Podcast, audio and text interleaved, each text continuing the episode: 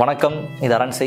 இப்போ வெப்சைட்டாகவும் யூடியூபாகவும் நாங்கள் செயல்பட்டுருக்கோம். இப்போ பாட்காஸ்ட்டில் கிளம்புறாங்களான்னு சொல்லி முடிவு பண்ணியிருக்கோம். இப்போ நீங்கள் ஒரு லாங் டேர்மில் ட்ராவல் பண்ணுறீங்களோ, இல்லை நைட்டு தூங்கும்போது கேட்குறதுக்கோ, அந்த மாதிரி ஒரு எஃப்எம் மாதிரியோ இல்லை ஒரு ஜஸ்ட் நீங்கள் கேட்குறதுக்கு விஷயங்களை தெரிஞ்சுக்கிறதுக்கு இந்த பாட்காஸ்ட்டை நீங்கள் பயன்படுத்தலாம். ஸோ அந்த தளத்துலையும் நம்ம கால் பதிக்கலாம் அப்படின்னு சொல்லிட்டு இந்த பாட்காஸ்ட்டில் நாங்கள் கிளம்புறாங்களான்னு முடிவு பண்ணியிருக்கோம். ஸோ இது எங்களுக்கே வந்து ஒரு புதிய முயற்சி தான். இது எப்படி சக்ஸஸ்ஃபுல்லாக வரப்போதா இல்லையா அப்படின்றத வந்து பொறுத்து தான் பார்க்கணும். வெப்சைட்டு யூடியூப்ன்றது வந்து நாங்கள் ஆல்ரெடி செயல்பட்ட ஒரு தளம். எல்லாருமே ஓரளவுக்கு ஒரு பேசிக் எக்ஸ்பீரியன்ஸ், இது இப்படி இருக்கும், இல்லை இப்படி பண்ணால் இது கொஞ்சம் ஒர்க் அவுட் ஆகும் அப்படின்னு தெரிஞ்சு நாங்கள் பண்ண விஷயம். இது வந்து நாங்களே புதுசாக எக்ஸ்ப்ளோர் பண்ணுற ஒரு டெக்னாலஜி தான். ஸோ இந்த பாட்காஸ்ட் சம்மந்தமாக நம்ம யாரை என்ன பேசலாம், யாரை பற்றி பேசலாம் அப்படின்னு முடிவு பண்ணிகிட்டு இருக்கும்போது எங்களுக்கே ஒரு ஐடியா கிடையாது. இது என்ன பண்ணணும், இதில் ஜஸ்ட் பேசினா இது ஒரு சர்டன் ஆடியன்ஸ்க்கு ரீச் ஆகும், சில பேர் கேட்பாங்க அப்படின்றது மட்டும்தான் பாட்காஸ்ட் குறித்து எங்களுடைய நாலேஜ். ஸோ அப்படி இருக்கும் பட்சத்தில் எங்கள் ஆஃபீஸில் உள்ள நாங்கள் யார் கூட ஒர்க் பண்ணிகிட்ருக்கோமோ அவங்க கூடலேருந்து ஒரு கான்வர்சேஷனை ஸ்டார்ட் பண்ணலாம் அப்படின்னு சொல்லிட்டு இப்போது இந்த ஆஃபீஸில் ஒர்க் பண்ணிகிட்ருக்க மகிழன் அவர் கூட நம்ம பேச போகிறோம். மகிழன் பற்றி சொல்லணுன்னா, மகிழன் வந்து ஒரு ஊடகவியலாளரும் வந்திருக்காரு, சினிமா துறையிலையும் அவர் செயல்பட்டுருக்காரு. அப்படி இருக்கும்போது அவரோட ஒரு இன்ட்ரெஸ்டிங்கான பார்ட் வந்து அவரோட சைல்டுஹுட் வந்து தாராவி.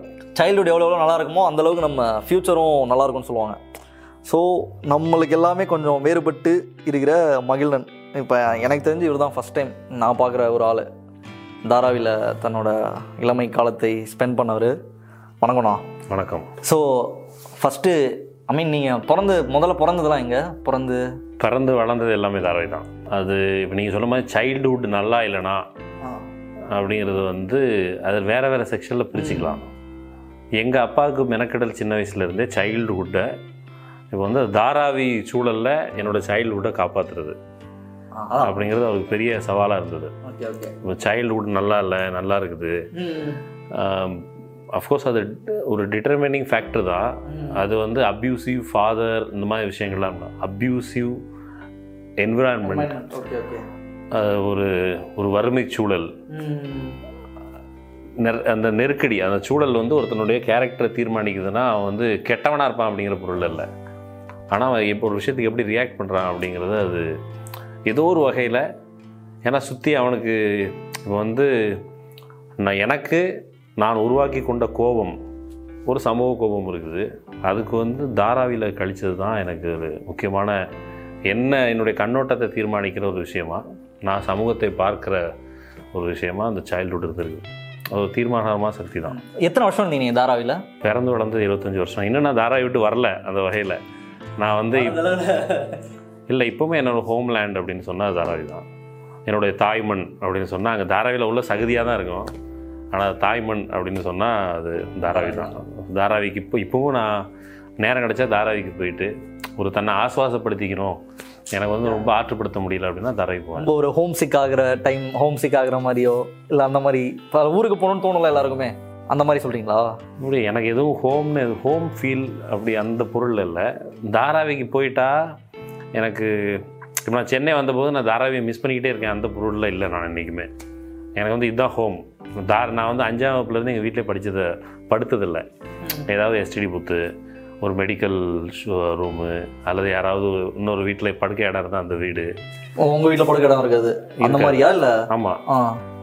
அப்படி ஹோம் இருந்தால் தான் ஹோம் சிக். Okay okay. அப்போ வந்து எந்த வீட்டில் படுக்கிறேன்னு அன்றைக்கி நைட்டு தான் தீர்மானமாகும். ஆனாலும் தாராவி வந்து எனக்கு ஏதோ ஒரு பிடித்தம்னா, என்னுடைய நண்பர்கள் அங்கே இருக்கிறாங்க, அவங்கள போய் பார்த்துட்டு 2 நாள் ஆசுவாசப்படுத்திட்டு வர்றதுக்கு நான் இப்போவும் தாராவியோட இப்போவும் தாராவியில் இருக்கிற பசங்களோட புழங்குறேன். தாராவியில் நடக்கிற இயக்க நடவடிக்கைகள் தொடர்ந்து கண்காணிக்கிறேன். அங்கே இருக்கிற பசங்களுக்கு அரசியல் வகுப்பு நடத்துறது, இது தொடர்ச்சியாக நடந்துக்கிட்டே இருக்கேன். அங்கேருந்து கனெக்ஷன் துண்டிக்கிறேன்.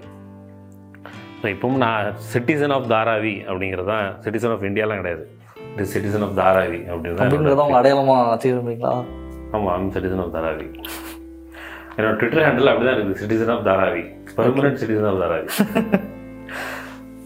நீங்கள் வளர்கிற சூழலில் தமிழ்நாடு வரும்போது உங்களுக்கு எப்படி இருக்கும்? லைக் நீங்கள் ஒரு இடத்துல வந்துருக்கீங்க, இங்கே மல்டி கல்ச்சுரல் ஒரு ஸ்பேஸு, தமிழ்நாடுங்கிறது வந்து உங்கள் ஒரு கன்ஃபைன் ஸ்பேஸ். இப்போ நீங்கள் உங்கள் ஊருக்கு வரீங்கன்னா அவங்களோட சொந்த ஊர் உங்கள் கிராமத்துக்கு வந்திருப்பீங்க.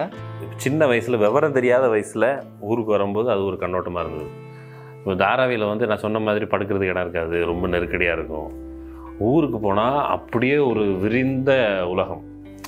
எப்போவுமே நான் சின்ன வயசில் ஊருக்கு போகும்போது ரொம்ப சந்தோஷமாக ஏப்ரல் மாதம் இது வெக்கேஷனில் அப்பா வந்து வருஷத்துக்கு இப்போ அந்த வருஷத்தில் வேலை பார்த்ததில் ஒரு 10,000 கடன் வாங்குவார். அந்த 10,000 வச்சுட்டு வருவோம். அவருக்கு 10,000 ஊரில் இருக்கிற ஒரு மாதத்துக்கு செலவுக்கு. ஊருக்கு வந்தால் நான் எங்கள் ஊர் அம்பாசமுத்திரத்தில் இருக்கிற கோடாரங்குளம் அந்த ஊருக்கு போயிடுவேன்.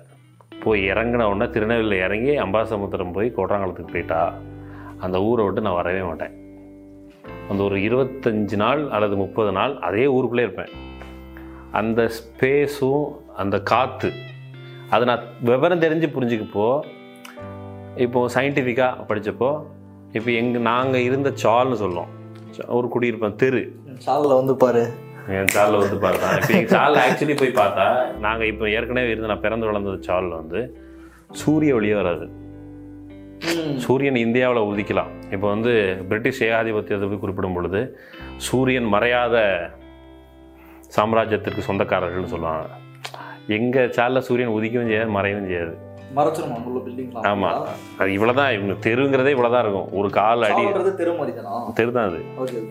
அந்த தெரு எப்படி இருக்குன்னா ஒரு கால் ஒரு எட்டு எடுத்து வச்சா அந்த சால் முடிஞ்சிடும். அப்போ மேலே இது 2 வீட்டுக்கு மேலே இருக்கிற இது இருக்குல்ல ஓடு, அது 2மே அந்த சாலுக்குள்ள வர வெளிச்சத்தை மறைச்சிடும். காற்று வந்து பெரும்பாலும் சஃபகேட்டிங்காக இருக்கும். ஆனால் உள்ளே இருந்த வரைக்கும் எங்களுக்கு அது புரிஞ்சதே இல்லை. ஊருக்கு போகும்போது எனக்கு பயங்கர ஊரில் பயங்கரமாக காத்திருக்கோம். ரொம்ப எங்களோடது அந்த ஊர் வந்து நேராக மேற்கு தொடர்ச்சி மலையடிவாரத்தினுடைய பகுதி. ரொம்ப பயங்கர எக்ஸைட்டிங்காக இருக்கும். திரும்ப ஊர்லேருந்து வரும்போது ஒவ்வொரு முறையும் தாராவிக்கு வரும்போது அழுதுருக்கிறேன். அழுவேன் நான். அது ரெகுலராக இங்கேருந்து போகும்போதா அங்கேருந்து வரும்போது தாராவிலேருந்து இங்கே நம்ம திருநெல்வேலியிலேருந்து திரும்ப தாராவி போகிறதுக்கு அழுவேன். ஓகே, ஏன்னா எதுக்கு அழுதுன்னு தெரியல, அழுவேன். எதுக்கு அந்த வயசு பசங்க எதுக்கு எப்பயுமே அழுவாங்கன்னா திரும்ப ஸ்கூல்லாம் போனோம் படிக்கணும் அந்த ரொட்டீன்குள்ளே போகிறதுக்கு தான் அழுவாங்க. நானும் இப்போ பயங்கரமான சுதந்திரம். ஊருக்கு பள்ளிக்கூடத்தில் படிக்கிறது எனக்கு ரொம்ப பிடிக்கும்.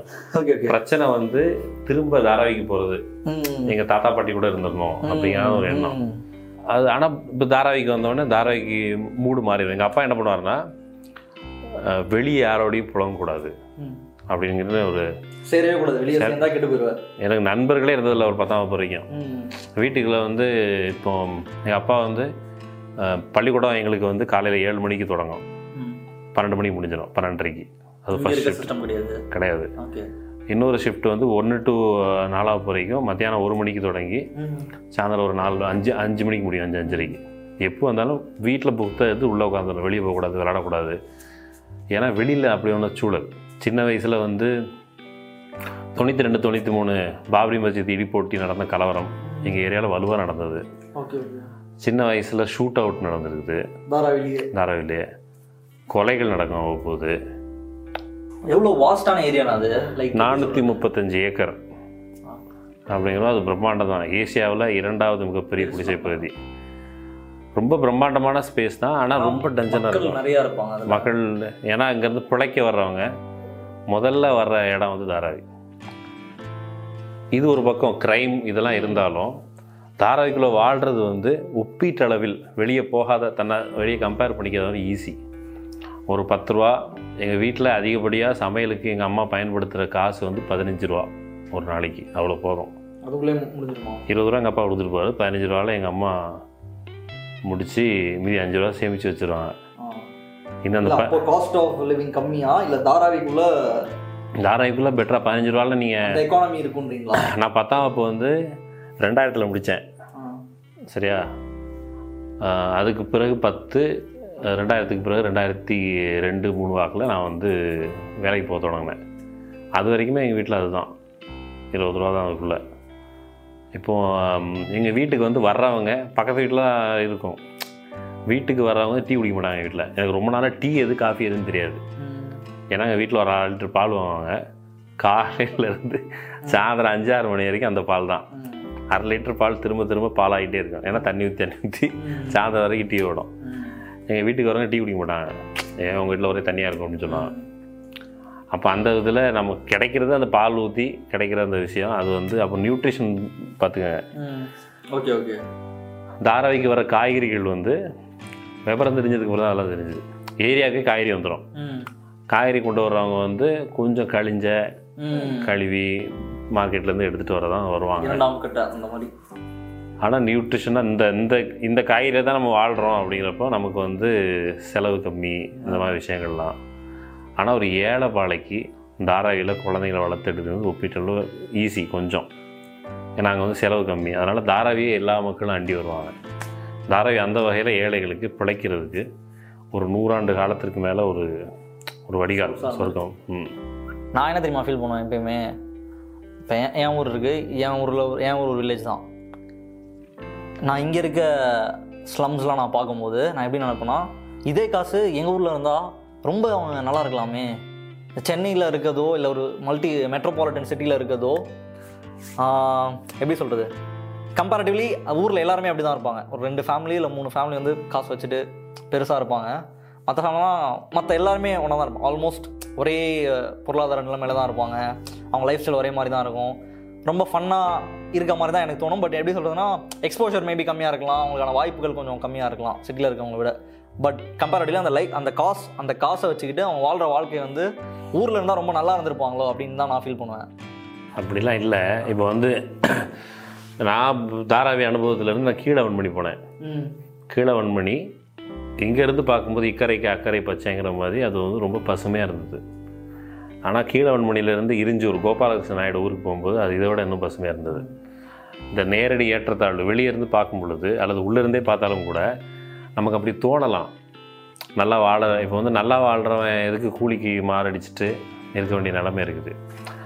அந்த மக்கள் தான் நகரத்துக்கு வர்றாங்க பிழைக்கிறதுக்கு, அது போதுமான வழி இல்லை. அப்படிங்கிற பொழுது தான் இடம்பெயர்ந்து வந்தவங்களுக்கு கணிசமான ஒரு தான் சிட்டி வந்து எல்லாத்துக்கும் இடம் கொடுக்க தயாராக இருக்குதா.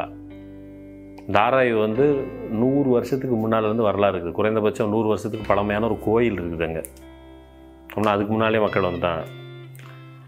ஆனால் வெளியில் இப்போ கிட்டத்தட்ட தாராவி எப்படி செட்டில் ஆகிருக்குன்னா, பாக்கெட்டாக பாம்பேயில் இருந்த ஸ்லம்மை மெல்ல மெல்ல தள்ளி கொண்டு வந்து அடிவாரம் தாராவி வந்து கிட்டத்தட்ட ஒரு வடிகால் தண்ணீர். இப்போ கடலூர் பக்கம் தான் தண்ணி வடிஞ்சு போகுதில்ல, அப்படி வடிஞ்சு போகிற சதுப்பு நிலப்பகுதி இந்த மாதிரிலாம் இருக்கிற ஒரு வடிகால் பகுதி.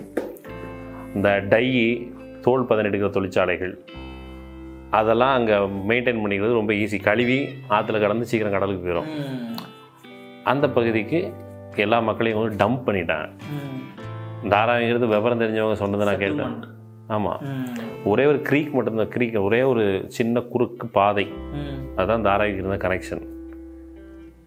ஆனால் மெல்ல மெல்ல செட்டிலாக இப்போ வந்து ஏன் கண்காண எங்கள் ஏரியாவில் வந்து மாடுகள் மேய்ஞ்சிட்ருக்கோம், தாராவியில் புற்கள் வளர்ந்துருக்கோம், சதுப்பு நில பகுதி, கால் வச்சா உள்ளே போயிடுவோம். இப்படியான பகுதி தாராவியில் பரவலாக இருந்தது. என் கண்காண மண்ணலி போட்டு அந்த ஏரியாவில் செட்டில் ஆகி மண்ணலி போடுவாங்க. மண்ணலி போட்டு மண் நிரப்பி அதுக்கப்புறம் ஒரு குடிசை குச்சில் கட்டி அப்புறம் மெல்ல மக்கள் செட்டில்மெண்ட் ஆகி அதுக்கப்புறம் லைட்டு வந்து அப்படி தான் செட்டில்மெண்ட்டே அங்கே உருவாகிருக்கு தாராவியில்.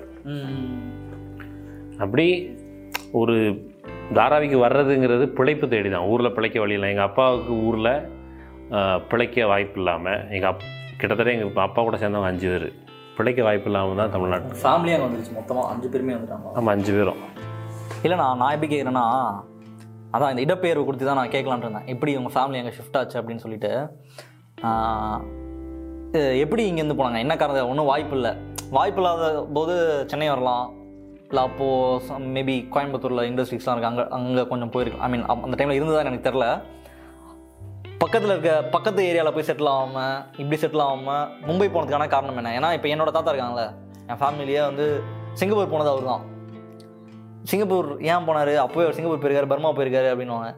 நான் இது சிங்கப்பூர் போனது அப்பயே சிங்கப்பூர் போயிருக்காரா, பர்மா போயிருக்காரா, எங்கள் தாத்தாவோட அப்பா போயிருக்காரா அப்படின்னும்போது நானும் ட்ரை பண்ணி பரவாயில்லையே பெரிய மனுஷன் எப்படி போனார் அப்படி நான் யோசிக்கும் போது, நான் சில புக்கெலாம் படிக்கும்போது படிக்கும்போது எனக்கே லைட்டாக கொஞ்சம் தெரியுது. இங்கே வந்து கூப்பிட்டு போயிருக்காங்க, கூலிக்கு ஒரு ஆளாக கூப்பிட்டு போயிருக்காங்க. அவரும் வந்து பர்மா சிங்கப்பூர்லாம் அவர் போயிருக்காரு, அங்கேயும் செட் ஆகாமல் திரும்ப வந்துட்டார் அப்படின்னு எனக்கு. எப்படி மும்பைக்கு ஷிஃப்ட் ஆனாங்க, என்ன கனெக்ஷன் அது? மும்பைக்கு தமிழர்கள் ஷிஃப்ட் ஆகிறது வந்து, மும்பை ஒரு நகரம் உருவாகுது. நகரம் உருவாகும் போது வேலை பார்க்குறதுக்கு ஆள் தேவை. எங்கள் தாத்தா காலத்திலே ஒரு முறை முயற்சி பண்ணிட்டு இருக்கிறாரு எங்கள் அப்பாவோட அப்பா. பாம்பேயில் ரயில்வேக்கான வேலைகள் நடந்துகிட்டு இருந்தபோது அவர் கூட்டு போனார், பிரிட்டிஷ் சார்பிலேருந்து கூட்டு போனார். இவர் போயிருக்கிறாரு, அவரே விஷயம் கேள்விப்பட்டு அங்கங்கே இடம்பெயர்ந்து நிறைய மக்கள் வேலை தேடி போவாங்கல்ல, வேலை தேடி நிறைய பேர் அங்கேருந்து இடம்பெயர்ந்து போயிருக்கிறாங்க. சென்னை, இங்கே சென்னையில் ப்ரிடாமினெண்ட்டாக என்ன இருந்துச்சுன்னா வட ஏற்காடு, இந்த வடக்கு இருக்கிற மாவட்டங்கள் சேர்ந்தவங்க இங்கே சென்னை அடாப்ட் பண்ணுறாங்க. சென்னை KGF அங்கே அங்கே திருநெல்வேலி அந்த பகுதியில் இருக்கிறவங்களுக்கு ஒன்று ஒரு ஏதாவது ஒரு நகரத்துக்கு போகணும்.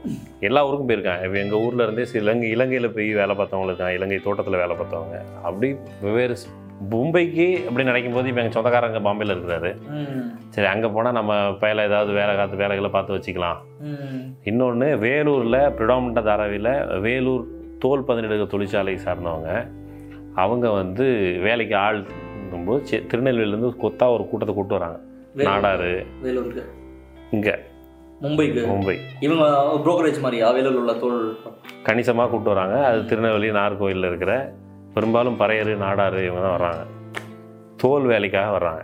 தோல் வேலைக்கு பிரிடாமினா எந்த சாதியை கூப்பிட்டுருவாங்க, சமூக ரீதியாக பின்தங்கி இருக்கிற சாதிகளை கூப்பிட்டு வராங்க. அப்போ அவங்க வரும்போது அவங்க சொந்தக்காரங்களை கூப்பிட்டு வராங்க. அப்படி தான் செட்டில்மெண்ட் ஆகுது. இப்போ அங்கே போனால் அங்கே போய் நம்ம இன்னமா போய் பொழைச்சிக்கிட்டான் அப்படிங்கிற அந்த இது இருக்கும். அப்புறம் பாம்பேலேருந்து யாராவது வந்தால் ஊரில் அது செம சோவாக இருக்கும், செம காமெடி. அது எங்களுக்கே அடிக்கடி நடக்கும். வருஷத்துக்கு ஒரு முறை 10,000 ரூபா கடனை வாங்கிட்டு ஊருக்கு போகும்போது அந்த 10,000 ரூபா இருக்குதுல்ல, ஃபஸ்ட்டு ஃபியூ டேஸ் பயங்கரமாக இருக்கும். பயங்கரமாக ஏன்னா ஊரில் மக்கள் ஏழ்மையில் இருக்கிறாங்க. இங்கேருந்து போய் பயங்கர ஃபீல் ஆகுறது. இப்போ காலா படத்தில் கூட ரஜினிகாந்த் அந்த அம்மா சொல்கிற மாதிரி பாம்பே மாப்பிள்ளைன்னு சொல்லி கட்டி கொடுத்துட்டாங்க. அது மாதிரி ஊரில் நடக்கும். இவன் என்ன பண்ணுவான் தெரியுமா, இங்கேருந்து ஒரு புது துண்டு ஊருக்கு போனோம்னா அது வரைக்கும் கிழிஞ்ச துண்டு தான் வச்சுருவேன். புது துண்டு, புது ஜட்டி, புது ட்ரெஸ்ஸு இதெல்லாம் போட்டுட்டு ஊருக்கு போய் ஒரு 2 நாள் சுற்றும் போது அங்கே இருக்கிற பிள்ளைகளுக்கு இது புதுசாக கொஞ்சம் மேனா மணிக்காக இருக்கிறான் அப்படின்னு சொல்லி கூப்பிட்டு வந்துடுவாங்க. இப்போ அது வரைக்கும் சுகாதாரமாக இருந்த பிள்ளைய தாராவியில் கொண்டு குப்பை தொட்டில் வச்சுருவாங்க. தாராவிக்கு நிறைய பிள்ளைகள் தாராவிக்கு டாய்லெட் போகிறதுக்கு அவங்களுக்கு பெரிய சங்கடம். டாய்லெட் இப்போ பப்ளிக் டாய்லெட் முதல்ல நான் என் சின்ன வயசுலேருந்தால் நாங்கள் ஓப்பன் டாய்லெட் தான். அது ஒரு நீங்கள் பெரிய கிரவுண்டில் காலையில் 7 மணிக்கு போனால் ஒரு பெருங்கூட்டம் உட்காந்துருக்கோம். அதில் அந்த பெருங்கூட்டம் டாய்லெட்னு சொன்னோடனே ஒரு நாள் நல்ல சோனு மலையில் நான் என்ன பண்ணுறேன், மலையில் ஓப்பன் டாய்லெட் தான் போனோம். சின்ன வயசு பசங்க பெரும்பாலும் அது பப்ளிக் டாய்லெட் கட்டப்பட்ட டாய்லெட்டுக்கு போக மாட்டோம். ஏன்னா அங்கே போய் லைனில் நிற்கணும். அந்த லைனில் நிற்கிற இதுக்காக டாய்லெட்டுக்கு போய் பழக மாட்டோம். ஓப்பன் டாய்லெட்டுக்கு போயிடுது. அப்போ கையில் ஒரு வாளியை தூக்கிக்கிட்டு, ஒரு சின்ன வாளி, இந்த பெயிண்ட் டப்பா சின்ன டப்பா இருக்குல்ல அது மாதிரி வாளி, ஒரு கொடையை தூக்கிட்டு ஓப்பன் ஸ்பேஸில் உட்காந்துருக்குறேன். Full open space. போய் அங்கே போனோன்னா சுற்றி மலம் கிடக்கும். நம்ம அதில் கால் வைக்கிறத எங்கே நீங்கள் வசதியாக ஒரு கால் வைக்க பழகிக்கணும். உட்காந்து கொடையை கழுத்தில் வச்சுக்கிட்டு உட்காந்துருக்குறேன். ஸோ என்னை சுற்றி மழை பெய்யுது, சுற்றி யாருமே இல்லை. இப்போ நம்மளை நம்மளாலே சுத்தப்படுத்திக்கிட்டு எழுந்திக்கணும். அந்த சமயத்தில் கொடை பறந்துருச்சு. சோனு மழை பெய்யுது, வாளியோடு உட்காந்துருக்குறேன். அதுதான் முதல்முறையாக எனக்கு சொசைட்டி மேலே கோவம். சுற்றி பாருங்களேன், ஒரு பறந்து விரிந்த வழி, சுற்றி மரம் கிடக்குது, கையில் ஒரு பக்கெட்டு, கொடை பறந்து போச்சு. நான் ஏன் அங்கே உட்காந்துருக்கிற கேள்வி செம்ம கடுப்பாச்சு எனக்கு. அது அது அந்த ஏற்றத்தாழ்வை நீங்கள் சின்ன வயசுலேருந்தே பார்த்துக்கிட்டே இருப்பீங்க. நீங்கள் ஸ்கூல்லாம் படிச்சிங்களா? அது தாராவி உள்ளே இருந்தால் இல்லை வெளியே போகணும்? அது வரைக்கும் ஏன்னா எனக்கு ரியாலிட்டி தெரியல. சொசைட்டியோட ரியாலிட்டி தாராவி அந்த தாராவிலே தான் அதான் அவங்க உலகம். இல்லை நீங்கள் மும்பையில் பார்க்க மாட்டீங்களா? பெரிய பெரிய பில்டிங்லாம் இருக்குமே. நாங்கள் வெளியே போனாலும் தெரியாது. தாராவி 450 ஏக்கர் இங்கேருந்து பாம்பே தெரியாதுல்ல. போகவே மாட்டிங்களா? போகிறதுக்கான தேவை ஏற்படலை. ஃபர்ஸ்ட் வெளியே போனோம்னா செலவு. ஃபர்ஸ்ட்டு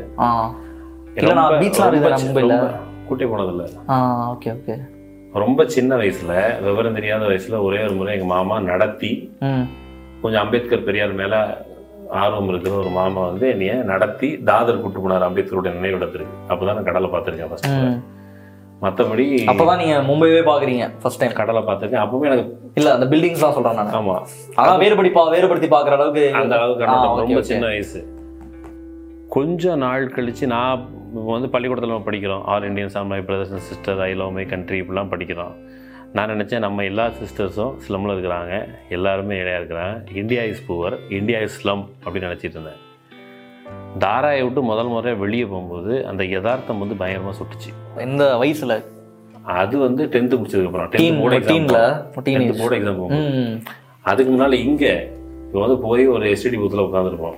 எஸ்டிடி பூத்து அவங்க அதை சொன்னீங்களா நார்மலாக டெய்லி போயிட்டு வேற வீட்டில் தூங்குறது, அது அது ஒரு கேஷுவலான ஒரு ஒரு கலாச்சாரம் தான். நாங்கள் நிறைய பேர் அதை எப்படி அதை அதை வந்து சரி நம்ம எடுத்துக்கலாமா? ஒரு குழந்தை இப்போ வந்து போஸ்கோ சட்டம் வந்துருக்குது, சட்டத்தின்படி ஒரு குழந்தைய நீங்கள் பாதுகாப்பாக வச்சுக்கணும். அது ஆண் குழந்தையோ பெண் குழந்தையோ சின்ன வயசில் வேற வீட்டில் போய் படுக்கும் பொழுது செக்ஷுவல் அப்யூஸ் நடக்கும் குழந்தைக்கு. எனக்கு நடந்துருக்கு. அந்த குழந்தை எப்படி பிஹேவ் பண்ணுவோம் சம்மந்தப்பட்ட ஆள்கிட்ட என்ன நடக்குன்னே தெரியாது. எனக்கு அது ரியாக்ட் பண்ணி அந்த சம்மந்தப்பட்ட நபரை கண்டிக்கிறதுக்கு ரொம்ப டைம் எடுக்குது. நான் இப்போ ஏதாவது ரியாக்ட் பண்ணிட்டேன்னா அந்த வீட்டில் எனக்கு படுக்கிறது இடம் கிடையாது. இப்போ அந்த அந்த ஊடாட்டம் இருந்துக்கிட்டே இருக்கும். அது எனக்கு நான் நேரடியாக தானே சொல்கிறேன், எவ்வளோ குழந்தைகள் நடந்துருக்குமோ. அப்போ அது ஒரு நெருக்கடியான இப்போ அது வந்து நம்ம மெல்ல மெல்ல ப்ராக்டிஸில் மெல்ல மெல்ல பார்க்கும் பொழுது அது வந்து நிறைய விஷயங்கள் நுட்பமாக குட்டி குட்டியாக அதில் வெளியே வரும். நம்ம வந்து நினச்ச இப்போவும் நான் எங்கள் அப்பா கிட்ட நான் எதுவுமே வேணும்னு கேட்டது கிடையாது. ஏன்னா இன் ப்ராக்டிஸில் உணர்ந்தது அப்பாட்ட காசு இல்லை கேட்கக்கூடாது. அப்போ எதுவும் ஆசைப்பட்டதை சின்னது இது வேணும் அப்படின்னு ஆசைப்பட்டு வேணும் அப்படின்னு கிடச்சி அப்படிலாம் எதுவும் நம்ம யோசிக்கவே மாட்டோம்.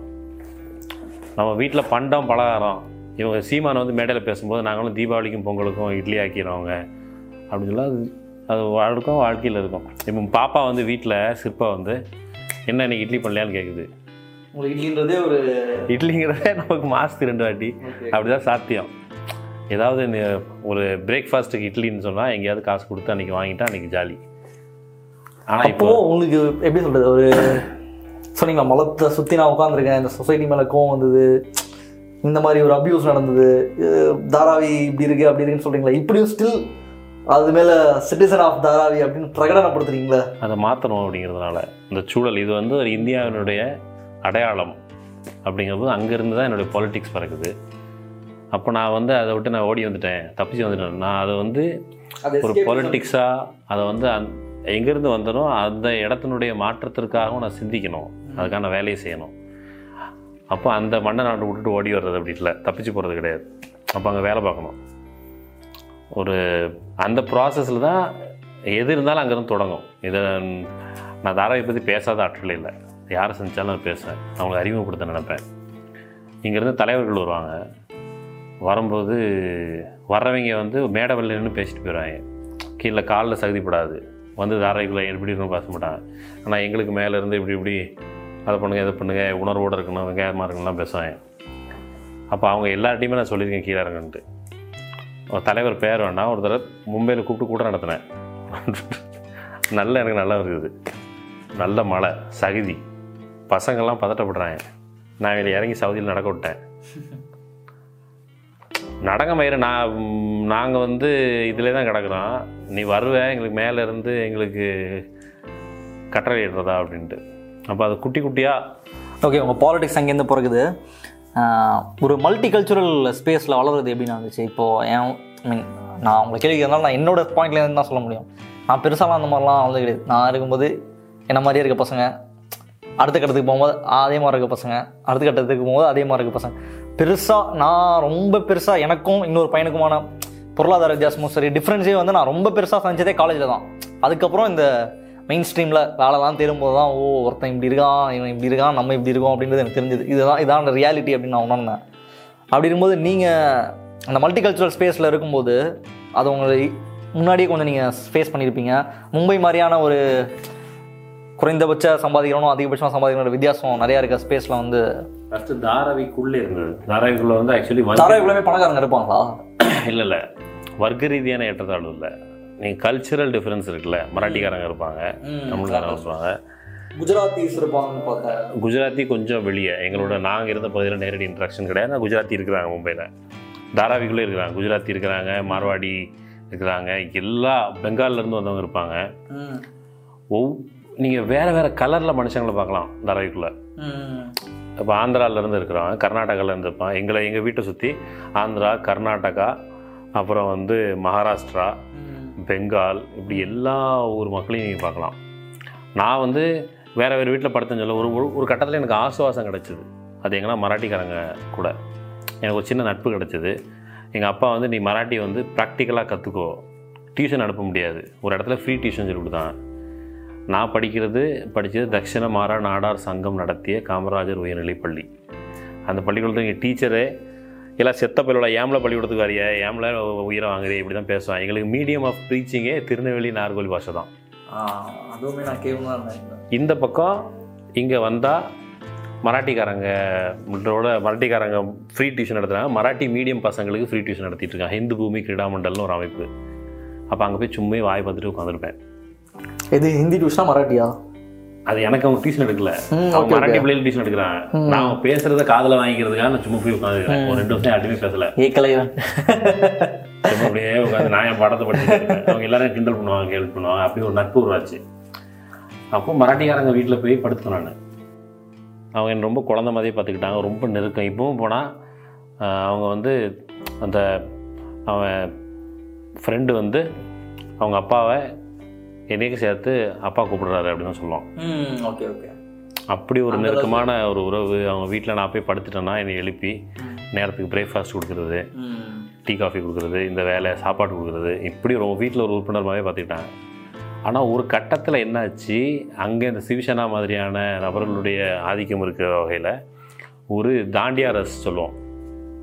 தாண்டியா, ஆமாம், தாண்டியா நவராத்திரி சம்பந்தம் தாண்டியாடவும் நானும் ஆடிக்கிட்டு இருக்கேன். சண்டை வந்துடுச்சு மராட்டிக்காரங்களுக்குள்ளே. மராட்டிக்காரங்களுக்குள்ளே சண்டை போட்டுட்டேன். என் ஃப்ரெண்ட்ஸும் நான் அந்த க்ரௌடில் இருக்கிறத விரும்பாத ஒரு மராட்டிக்கார டீமும் சண்டை போட்டுக்கிட்டேன் என்னால். என்ன சொல்கிறாங்கன்னா, நீ எதுக்கு இவனை வந்து சேர்த்துற, அவன் மதராசியை வெளியிடு, இதெல்லாம் அவன் இங்கே தான் விளாடும், என் ஃப்ரெண்டு அவன் நம்ம பிள்ளைங்கிறான். ரெண்டும் சண்டையை வேடிக்கை பிறகு எனக்கு வந்து ஒரு ஏலியனாக ஃபீல் ஆச்சு. நமக்காக சண்டை போட்டுறாங்க. அதுக்கு பிறகு நான் அவன்கிட்ட வந்து மெல்ல விலகிட்டேன். அப்போ தான் இந்த தமிழ்நாடு இதை மாதிரியான விஷயங்கள்லாம் மண்டைக்குள்ளே ஏறிச்சு. அது வரைக்கும் நான் யாருன்னா, நான் வந்து என்ன நானே மராட்டிக்காரனாக மாற்றிக்கிறதுக்கான ப்ராசஸில் இருந்தேன். Okay okay. மராட்டிக்காரங்க நண்பர்களோட மட்டும் பேசுவது, மராட்டியில் மட்டும் பேசுவது, மராட்டி பெண்ணை காதலிப்பது, இது எல்லாமே மராட்டியாக தான். அப்புறம் அப்புறம் அது மாறிடுச்சு. ஐடென்டிட்டியே வந்து இந்த சண்டையில் மாறிடுச்சு. ஆனால் அந்த கல்ச்சர் வந்து உங்களுக்கு நிறைய டிஃப்ரென்சஸ் சொல்லிக் கொடுக்கும். வேறு உங்களுக்கு லாங்குவேஜ் சொல்லிக் கொடுக்கும், வேறு கல்ச்சர் சொல்லிக் கொடுக்கும். அதுக்கு பிறகு வெளியே போனதுக்கு பிறகு தான் நீங்கள் சொல்கிற அந்த பணக்காரங்க இருக்கிறாங்கல்ல. முதல் முறையாக நான் காலேஜுக்காக இது நம்ம போர்டு எக்ஸாம் எழுதுறதுக்கு போகிறேன். தாராவிக்குள்ளே சென்டர் கிடையாது. எந்த இடத்துக்கு போனீங்க? சயனுக்கு போகிறேன். சிட்டிக்குள்ளே இருக்க ஒரு அது பாருங்கள் டிஃப்ரென்ஸ் வந்து கிட்டத்தட்ட ஊர் சேரி பிடிப்பாங்களே அப்படி இருக்கும். தாராவிலேருந்து தோபிகாட்னு ஒரு பகுதி, படத்தில் காமிப்பாங்க காலா படத்தில் தோபிகாட், அந்த இது அந்த பக்கத்தில் இருக்க பிரிட்ஜில் ஏறி இறங்குனா சயன். பிரிட்ஜை ஏறி இறங்குனீங்கன்னா சவுண்டில் இருந்து பிரிட்ஜுக்கு அந்த பக்கம் இருக்கிற சவுண்டு, ஸ்மெல்லு, காற்று, உடுப்பு எல்லாமே வேறு. நீ அப்படியே படத்தில் வந்து ஒரு விர்ச்சுவல் ரியாலிட்டியில் வேறு ஒன்று போஸ்ட் பண்ணியிருக்க மாதிரி இருக்கும். அங்கே போன ஃபஸ்ட்டு டைம் நான் பார்க்கும் பொழுது அவங்களுடைய உடுப்பு, அவன் போட்டிருக்க ஷூ, நான் என்ன பார்க்குறேன் அவங்கள பார்க்குறேன், எனக்கு வந்து ஒரு பெரிய எலினேஷன் மாதிரி ஆகிடுச்சு. அப்போது அந்த சாதனாங்கிற ஸ்கூல், அந்த ஸ்கூலுக்கு நடந்து போனோம். நடந்து போகணுன்னு சொன்னால் அங்கே போகிற வழியில் காலேஜ் இருக்குது. அப்போ இந்த லைஃப் என்றைக்குமே எனக்கு அறிமுகமானதில்லை அது வரைக்கும். அது வந்து பயங்கரமாக டிஸ்டர்ப் பண்ணிச்சு. நம்ம காலேஜுக்கு போனால் இப்போ அவங்க போய் அங்கே நிற்கிறேன், 10th போர்டு எக்ஸாம் எழுதுகிற ஒரு குழந்தை இன்றைக்கி வந்து நீட் பற்றிலாம் பேசுகிறாங்க. அஃப்கோர்ஸ் அந்த டிஸ்பாரிட்டிஸ் என்ன பண்ணுங்கிறத நான் உணர்ந்துருக்கிறேன். போய் பள்ளிக்கூடத்தில் போர்டு எக்ஸாம் எழுதுறதுக்கு வாசலில் நிற்கும் பொழுது நான் கிட்டத்தட்ட ஒரு அம்மா அப்பாவுக்கு அம்மா படிக்கலை, அவங்க கொண்டு வந்து பள்ளிக்கூடத்துக்கு விட மாட்டாங்க, வேலைக்கு போனோம் விழுந்திருக்கடி. நான் வந்து கையில் புத்தகத்தை எடுத்துக்கிட்டு நான் போய் வாசலில் நின்னா காரில் வந்து இறங்குறாங்க, பெரும்பணக்காரர்கள் வந்து இறங்குறாங்க, ஒரு கையில் வந்து புத்தகம் பிடிச்சிருக்காங்க, ஒரு கையில் ஊட்டுறாங்க. எனக்கு அதை பார்த்து செம காண்டாக இருந்துச்சு. எனக்கு கிட்டத்தட்ட ஒரு ஆதரவற்ற குழந்தை போல் ஒரு உணர்வு இருந்தது. அந்த உணர்வு அது வந்து போகலை, அப்படி போயிடல. அப்போ அதெல்லாம் பார்க்கும் பொழுது எனக்கு எக்ஸாம் ஹாலில் போய் எப்படி ஒரு நிம்மதி எழுதுவான், எவ்வளோ டிஸ்பாரிட்டியை பார்த்துட்டு எவ்வளோ மனப்பாடம் பண்ணிட்டு போனாலும் அந்த ஏற்றத்தாள் வந்து ஆட்டோமேட்டிக்காக மறக்கடிச்சிடும். இவனுக்கு கூட நான் போட்டி போட்டுறேன்ட்டு எனக்கு சாமா இருந்தனுப்பிட்டு நான் தூக்கிடுறேன் அப்படின்னு வரும். அந்த டிஸ்பாரிட்டி மெல்ல மெல்ல அதுக்கப்புறம் சொசைட்டியை ஃபேஸ் பண்ண வேண்டியதாகிடுச்சு. அது வரைக்கும் தாராவிங்கள கூட்டுக்குள்ளே இருக்கிற வரைக்கும் எனக்கு எதுவும் பெரிய பிரச்சனை இல்லை. வெளியே போகும் பொழுது அது நிறைய குழப்பங்களை கொடுத்துச்சு. இதுக்குள்ளே நான் சஸ்டெயின் பண்ண முடியுமா, வாழ்ந்துட முடியுமா, வேற ஒரு உலகமாக இருக்குது, எல்லாமே லேட்டாக தான் எங்களுக்கு வந்து சேரும். இப்போ வந்து என்ன சொல்கிறது, கொஞ்ச நாளைக்கு முன்னாடி ஐஐடியிலேருந்து ஒரு நாங்கள் இப்போ ஒரு இயக்கமானோம் ஒருத்தங்க வந்து டாக்குமெண்ட்ரி ஃபிலிம் போட்டிருக்கோன்னு சொன்னேன். நண்பர் ஜெயக்குமாரோடைய பிவேர் ஆஃப் காஸ்ட் டாக்குமெண்ட்ரி போட்டிருந்தேன் கொஞ்ச நாளைக்கு முன்னாடி. அப்போ ஐஐடியிலேருந்து பசங்க வந்துருந்தாங்க, சூப்பர் டாக்குமெண்ட்ரி அப்படி இப்படின்னு. நான் கேட்டேன், நீங்கள் ஐஐடி தானேன்னு கேட்டேன். ஆமாம், எதுக்கு வந்தீங்கன்னு கேட்டேன். நான் தாராவிலே பிறந்து வளர்ந்துருக்கேன். அவைலபிள் கோர்சஸ் ஐஐடி ஒரு இன்ஸ்டியூஷன், ஐஏஎம் ஒரு இன்ஸ்டியூஷன், என்னென்ன படிக்கலாம் நான் நினச்சி. இந்த உலகம் ரொம்ப சுருக்கமாக இருக்குது. இவங்க வழக்கமாக பேசுகிறவங்க, போதனை பண்ணுறவங்க பேசலாம். நீங்கள் ஸ்லம்மில் இருந்து வர்றீங்க. ஒரு இப்போ கல்விபாயின்னு ஒரு படம் இருந்துச்சு. அந்த படத்தை பார்த்து எனக்கு செம்ம காண்டாச்சு. அந்த படம் கிட்டத்தட்ட என்ன சொல்லுது, உங்கள் அப்பன் தான் நீ வளராதது காரணங்கிறது. வெளியே வந்து அவனை கை தூக்கி விட ஆள் இருக்கிறான்னா எவ்வளோ கர்ப்பம். வெளியே அப்படி இல்லை. எங்களுக்கு தெரிஞ்சது 4 college, SIWS, SIES, Andhra college, அப்புறம் வந்து அம்பேத்கர் காலேஜ். 4 காலேஜ் எல்லாமே ஆர்ட்ஸா இல்லை? இது ஆந்திரா காலேஜ் வந்து காமர்ஸ் ப்ரிடாமினண்டா, சயின்ஸ் உண்டு. அதாவது நான் சொல்கிறது ஜூனியர் காலேஜ் தான். நாங்கள் வந்து 11th 12th காலேஜ் தான் எங்களுக்கு. அப்போ ஒரு குழந்த முழுக்க அரும்புறதுக்கு முன்னாடியே நீங்கள் தாராவை என்ன பண்ணால் சொசைட்டியை ஃபேஸ் பண்ணால் ஜூனியர் காலேஜில் அனுப்பிடும். அப்போ நீங்கள் சொசைட்டியை ஃபேஸ் பண்ணோம் அந்த 11th 12th. ஒரு பக்கம் ஒரு வெல் ட்ரைன்டு கும்பல் இருக்கும், வெல் ட்ரைன்ட் சொஃபிஸ்டிகேட்டட் காசு இருக்கிற ஒரு கும்பல் இருக்கும். நீங்கள் அதை ஃபேஸ் பண்ணி 12th கிளியர் பண்ணோம். எங்கேருந்து 12th கிளியர் பண்ணுறது? போன உடனே மண்டப் முத்தி பேரழிச்சிடுது. ஆக்சுவலி நான் வந்து படிக்கணும், படித்தே தீரணும் அப்படிங்கிற எண்ணத்தில், நம்ம ஒரு டாக்டர் ஆகிடணும் அப்படிலாம் எண்ணத்தில் இருந்தேன். ஆனால் போனால் நம்ம அதுக்கான ஸ்கோப்பு, காலேஜ் ஒழுங்காக சொல்லி தர மாட்டாங்க, கிளாஸஸ் போகணும், டியூஷன் போகணும், அதுக்கான காசு. இது வந்து இது ஆஸ் இட் இஸ். அந்த ஆங்கர் தான். இப்போ வேறு ஒன்றும் இல்லை. நான் வந்து பெரியாரை படித்தேன், நான் இப்படி வந்துட்டேன். பெரியாரை படிக்கலாம், ஒருத்தன் கிரிமினல் ஆகிறத தவிர அதில் வேறு நியாயமே இல்லை. அந்த ஏரியாவில் சொசைட்டிக்குள்ள அழுத்தத்தில் சொசைட்டிக்குள்ள இப்போ ஒருத்தன் ஒரு இது வந்து மாறணும் அப்படிங்கிறது ரொம்ப அழுத்தம். இதை வந்து தன்னை தாங்கிக்கிட்டு இருக்கிறவன் வேற, இதை மாறணும் அப்படின்னு நினைக்கிறேன். என்ன ஆகும் அவனுக்கு? கிரிமினல் ரிபல் தான். ரிபல் ரெண்டு தான். ஆக்சுவலி அந்த சிவசேனா பற்றி சொன்னீங்களா, அது வந்து என்னென்னா, நான் பெருசாக நான் சிவசேனா பற்றி படித்ததில்ல, இன்டெப்த்தாக எனக்கு தெரியாது. பட் ஓரளவுக்கு சிவசேனாவோட பாலிடிக்ஸ் ஏதோ பேசிக் லெவலில் எனக்கு தெரியும். நான் ஒரு புக்கு படித்தேன், சிவசேனா எப்படி வளர்ந்தது அப்படின்னு சொல்லிட்டு. அதில் ரொம்ப அந்த ஆர்டிக்கிளே வந்து ரொம்ப இதுவாக இருந்துச்சு. அது என்னென்னா, பத்திரிகை, அவர் ஒரு கார்ட்டூனிஸ்டாக இருந்தார், பால் தாக்கரே, சாம்னா நடத்திட்டு இருந்தார். அந்த சாம்னாவில் வந்து கேலி சித்திரம் வரைகிற ஆள் தான் அவர். கேலி சித்திரமில் வந்து என்ன போட்டிருப்பாருன்னா, 2020 அந்த மாதிரி ஒரு இயர் போட்டிருப்பார். போட்டுட்டு ஒரு மராட்டிக்காரன் வந்து வருவான், வந்து பார்க்கும்போது ஒருத்தர் கதவை திறப்பார். மராட்டிக்காரன் வந்து சம்திங் ஏதோ ஒரு டாக்குமெண்ட்ரி பண்ணுறதுக்காக ஒரு பையன் வந்து ஒரு வீட்டை தட்டுவான். வீட்டை தட்டி, சார் மராட்டி இங்கே வழக்கொழிஞ்சு போன மராட்டியர்களை பற்றி நான் டாக்குமெண்ட்ரி பண்ண வந்திருக்கேன் அப்படின்னுவான். அப்படியாப்பா, சரிப்பா சொல்லு அப்படின்னா. சார் அவன் எப்படி சார் அவங்க வந்து காணாமல் போனாங்க எப்படி அப்படின்னா, அவர் பேசுகிறது தமிழ் பேசுவார். பேசும்போது, என்ன சார் இது, என்ன ட்ரெஸ் இது, வேஸ்ட்டை கட்டியிருப்பான். அவர் வந்து வேஸ்ட்டை கட்டியிருப்பான். என்னது இது அப்படின்னா, இதான்ப்பா இது நாங்கள் தான்ப்பா போட்டிருப்போம். ஓ, அப்போது மராட்டிக்காரங்க வேறு மாதிரி கட்டுவாங்களோ, வேஸ்ட்டை வேறு மாதிரி ஏதோ சம்திங் கட்டுவாங்க போல். அது அதெல்லாம் பண்ண மாட்டிங்களா? அதெல்லாம் அவங்க மராட்டிக்காரங்க தான் பண்ணுறது, இப்போ அதெல்லாம் கிடையாதுப்பா, நாங்கள் இப்படி தான் இருப்போம் அப்படின்னு சொல்லிட்டு பேசி அனுப்புகிறேன்னு சொல்லிட்டு அந்த கார்ட்டூன் இருக்கும். அதை படிக்கும்போது எனக்கே ஐயோ இதெல்லாம் நடந்துடும் போல், நம்ம காலி பண்ணோம் அப்படின்னு ஈஸியாக தூண்டி விட்ருவோம்ல ஒருத்தனை. படிக்கிறவன் வந்து ஒரு எந்த அரசியல் நாலேஜும் இல்லாத ஒருத்தனை அந்த சமயத்தில் வந்து அங்கே சஸ்டெயின் ஆகிருக்குதுன்றது எப்படி இருந்துச்சு? ஏன்னா தாராவிக்குள்ளே பற்றி நானும் படிச்சிருக்கிறேன். அவங்க வந்து அவங்க என்னன்னு கேட்டால் வெறுப்பை தூண்டி விடுதான். தமிழர்கள் மலையாளிகள், மதராசிஸ் தான். தமிழர்கள்னு இல்லை, மதராசி, சவுத் இந்தியன் ஃபுல்லாகவே மதராசி, எல்லாத்துக்கும் அடி விழுந்துருக்கு. தெலுங்கு, தமிழ், கன்னடம் எல்லாத்துக்கும் அடி. அவங்க வந்து லுங்கி விட்டா புங்கி போஜா, இது தமிழில் சொன்னால் கெட்ட வார்த்தை இருக்கும் அப்படின்னு சொல்லி நிறைய பேர் செம்ம அடி அடிச்சிருக்கிறாங்க. ஆனால் ஒரு கட்டத்திற்கு மேலே அந்த வெறுப்பு பிரச்சாரம் நிற்கலை. அதனால தான் அவன் வேற ஒரு வெறுப்பு பிரச்சாரத்திலேருந்து இந்துத்துவா, அந்த வெறுப்பு பிரச்சாரத்திலேருந்து அவங்க வந்து இப்போ பொலிட்டிக்கல் கெயின்ஸ்க்காக தான் இப்போ ஒன்றும் இல்லை, கம்யூனிஸ்ட் கட்சி ஸ்ட்ராங்காக இருந்தது, அதை காலி பண்ணோம். காலி பண்ணுறதுக்கு அங்கே இருக்கிற தலைவரை போட்டு தள்ளிட்டு நீங்கள் வந்து மராட்டியர்களே உங்களுக்கு வேலை இல்லாத காரணம் அவங்க சொன்னாங்க, கம்யூனிஸ்டுகள் வேலை இல்லாத காரணம் இந்த மார்வாடி முதலாளின்ட்டு. இவங்க சொன்னாங்க முதலாளி இல்லை தமிழ்காரன் தான் காரணம் இவன் அடி. அப்புறம் தமிழ்காரனை அடித்து அது முடிஞ்சதுக்கப்புறம் அவனுக்கு எதிரி இல்லை. இப்போ தமிழ்காரர்களோட மராட்டியர்கள் அண்ணன் தம்பியாக பழகிறான். அடித்ததுக்கப்புறம் திரும்ப எதுக்கு இவனை அடிக்கிறோங்கிற கேள்வி வரும்ல, அது நிறுத்து போகுது. அப்புறம் உடனே முஸ்லீம் தான் எதிரின்னு ஒன்று கட்டமைக்கிறான் அவன். அதுவும் 92 93 கலவரம் வந்து அதுவும் அமைஞ்சு போச்சு. அதுக்கப்புறம் அந்த என்விடி வந்து ரொம்ப தீவிரமாக இல்லை. இப்போ வந்து பீகார் யூபியிலேருந்து வர்றவன் தான் எதிரி, அவனை பிடிச்சடி அப்படின்ட்டு வாங்கியிருக்காங்க. ஸோ அது வந்து ஒரு மெட்ரோபாலிட்டன் சிட்டி, அதில் ரொம்ப நாள் வந்து வெறுப்பை வந்து தக்க வச்சுக்கிட்டே இருக்க முடியாது. கொஞ்ச நாள் இருக்கிறது அடங்கி போயிடும். அது சிட்டி ஃபங்க்ஷனிங்கே ஒரு பயங்கரமான ரிதம் இருக்கும். நீங்கள் காலையில் எழுந்திரிச்சு போய் ஒரு ரயில்வே ஸ்டேஷனில் நின்னீங்கன்னா வைப்ரண்ட்டாக மக்கள் சரசரன்னு போவாங்க. இப்போ ஒரு கொத்தா ஒரு எறும்பு கூட்டம் வேகமாக போனால் அப்படி இருக்கும்.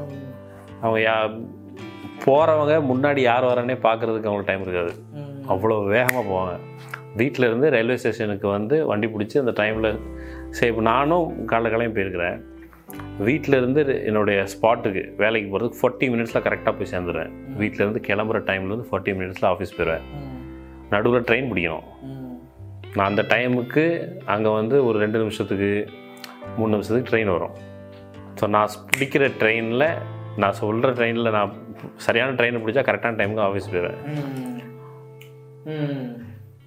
மும்பை இதுதான் வந்து பயங்கரமாக இருக்கும். அது நீங்கள் இப்போ தாராவி நம்ம பேசுகிறோம்ல, இதுக்கு எல்லாத்துக்கும் அப்பால் நேர்மறையான விஷயங்கள் வாழ்க்கையில் உங்களுக்கு வந்து கொடுக்குற நம்பிக்கை மும்பையும் கொடுக்கும், தாராவியும் கொடுத்துருக்குது. வாழ்க்கையில் சோர்ந்தே போக மாட்டோம், ஒரு சோர்வே வராது.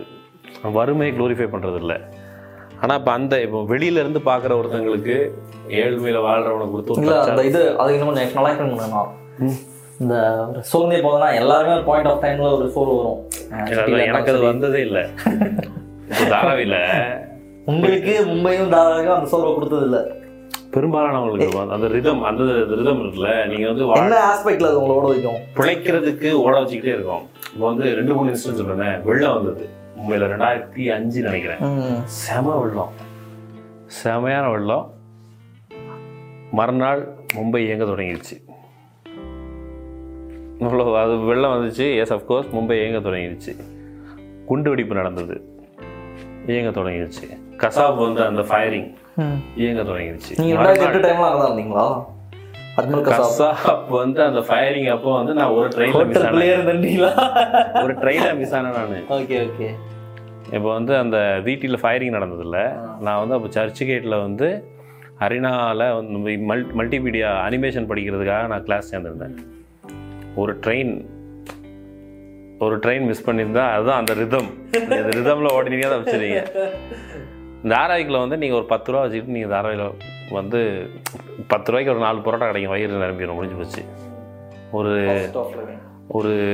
ஒரு 2 வடைப்பாவ். இங்கே அந்த பாவு வடைப்பாவை எதுவுமே ஒழுங்காக இல்லை. பாவுங்கிறது பன்னு, அங்கே ஒரு லாதி பன்னு சொல்லுவாங்க. லாதி கூட வந்து அந்த வடையை வச்சு கொடுத்தேன். அது ஒரு லாதினா அந்த செங்கல் அடுக்குமா இருக்கும். அதில் ஒரு பாவில் அதை வச்சு கொடுத்தாங்கன்னா அது பிரேக்ஃபாஸ்ட்டோ லஞ்சோ இல்லை. அது வந்து அது பிரேக்ஃபாஸ்ட்னு சொல்ல முடியாது, அது டின்னரும் கூட, அது லஞ்சும் கூட. அங்கே இருக்கிற பெரும்பாலான தொழிலாளருக்கு அது வயிற்று நிரப்பிடும். ரொம்ப பசியாக இருக்குது, 2 வடைப்பா கூட அப்படின்னு சொல்லி சாப்பிட்டு முடிஞ்சிடும். பானிபூரி. இன்னொன்று நீங்கள் சொல்கிற மாதிரி எல்லா கல்ச்சருடைய சாப்பாடு, எல்லா கல்ச்சர் மக்களோடையும் புழங்குறது. உங்களுக்கு வந்து ஒரு மல்டி டைமென்ஷனல் லைஃப் பற்றின பெர்ஸ்பெக்டிவ் கிடைக்கிறதுக்கான எல்லா ஸ்கோப்பும் உண்டு. சின்ன வயசில் குழந்தை பருவத்தில் என்னுடைய சட்டகம் சின்னதாக இருந்தது. அதுக்கப்புறம் நான் தாராவியில் பார்க்குறேன். தாராவியில் அதுக்கப்புறம் நண்பர்கள் உதவி தருவேன். குஜராத்திக்காரன், பெங்காலிக்காரன், இந்தியாவுடைய எல்லா செக்ஷன் ஆளையும் தாராவியில் பார்த்துடலாம். நீங்கள் இந்தியாவை சுற்றி பார்க்குறதுக்கு எப்படி பிள்ளையார் வந்து, ஆமாம், நீங்கள் வந்து எப்படி முருகன் வந்து பறந்தார், பிள்ளையார் வந்து அப்பநாதா சுற்றி வந்தார்னு சொல்லுவாங்களே, அது மாதிரி நீங்கள் தாராவி சுற்றி இருந்தால் எல்லா வகை கல்ச்சர் மக்களையும் பார்த்துடலாம். அவங்களோட இன்ட்ராக்ஷன் பண்ணிங்கன்னா உங்களுக்கு இந்தியா அசலாக என்ன இருக்குன்னு தெரிஞ்சிடும். அப்படி ஒரு லைஃபோவை அவநம்பிக்கை தராது. நம்ம பார்க்குற இப்போ ஏற்றத்தாழ்வான பகுதியில் மக்களோட புழங்கும் பொழுது ஒரு பிரச்சனை வருதில்ல, அது எனக்கும் வந்துருக்குது. வெளியே போய் இப்போ பணக்காரனோட வேலை பார்க்கணும். ஹிந்துஸ்தான் லீவில் வேலை பார்த்தேன். அவன் பயங்கர ஒரு என்ன சொல்கிறது, அது பழகவே ரொம்ப கஷ்டமாக இருந்தது. அவ்வளோ மொதல் முறையாக வேலைக்கு போகிறேன் நான்.